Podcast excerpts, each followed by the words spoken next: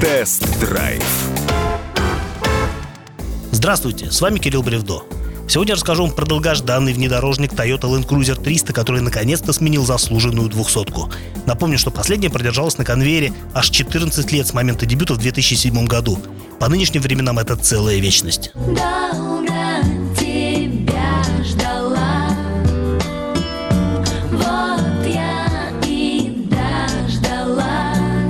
вот у дилеров мало-помалу начинают появляться машины нового поколения. Японцы крайне бережно обошлись с концепцией модели и не стали лепить из легенды нечто совершенно новое. Да, технически 300 действительно серьезно обновилась, однако это по-прежнему брутальный и в хорошем смысле консервативный внедорожник с мощной лонжеронной рамой, неразрезным задним мостом и постоянным полным приводом в купе с понижающим рядом в раздаточной коробке. Более того, теперь флагманский крузер оснащается принудительной блокировкой всех трех дифференциалов. Правда, не во всех комплектациях. На топ-версии, посвященной 70-летию Land Cruiser, используется иная схема трансмиссии. Там жестко блокируется только центр, а в заднем мосту установлен дифференциал повышенного трения. По размерам 300 почти совпадает с предшественником. Примечательно, что такой параметр, как величина колесной базы у больших крузаков не менялся со времен автомобилей 80-й серии.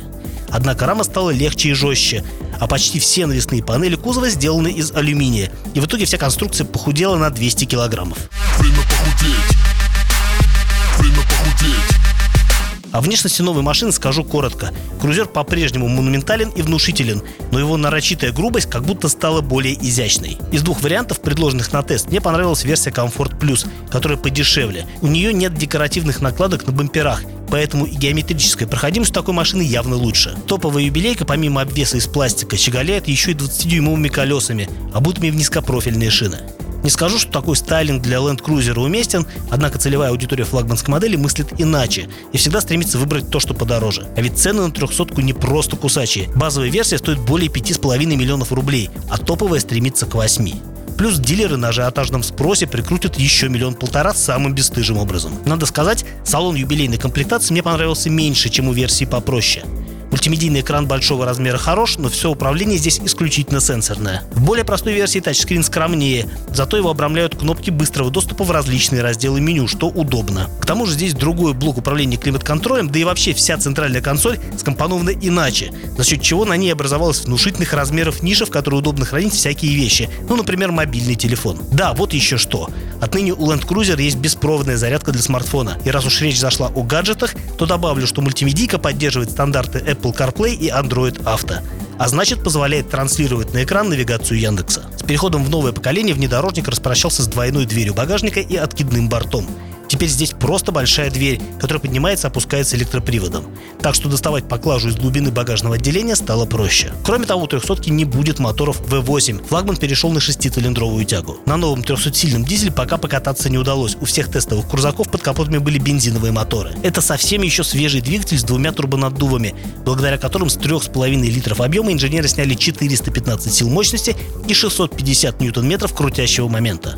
Звучит такой мотор чуть проще, чем V-образная восьмерка, но зато как тянет. С места внедорожный гигант прыгает как ужаленный и делает сотню быстрее, чем за 7 секунд. Вот это прыть. И тягу управлять весьма удобно. Отзывчивость по газу нормальная, а 10-ступенчатый автомат переключает передачи хоть и плавно, но при этом быстро и вовремя. Плавность хода и энергоемкость подвески не оставляют желать лучшего. Любые ямы трехсотки нипочем.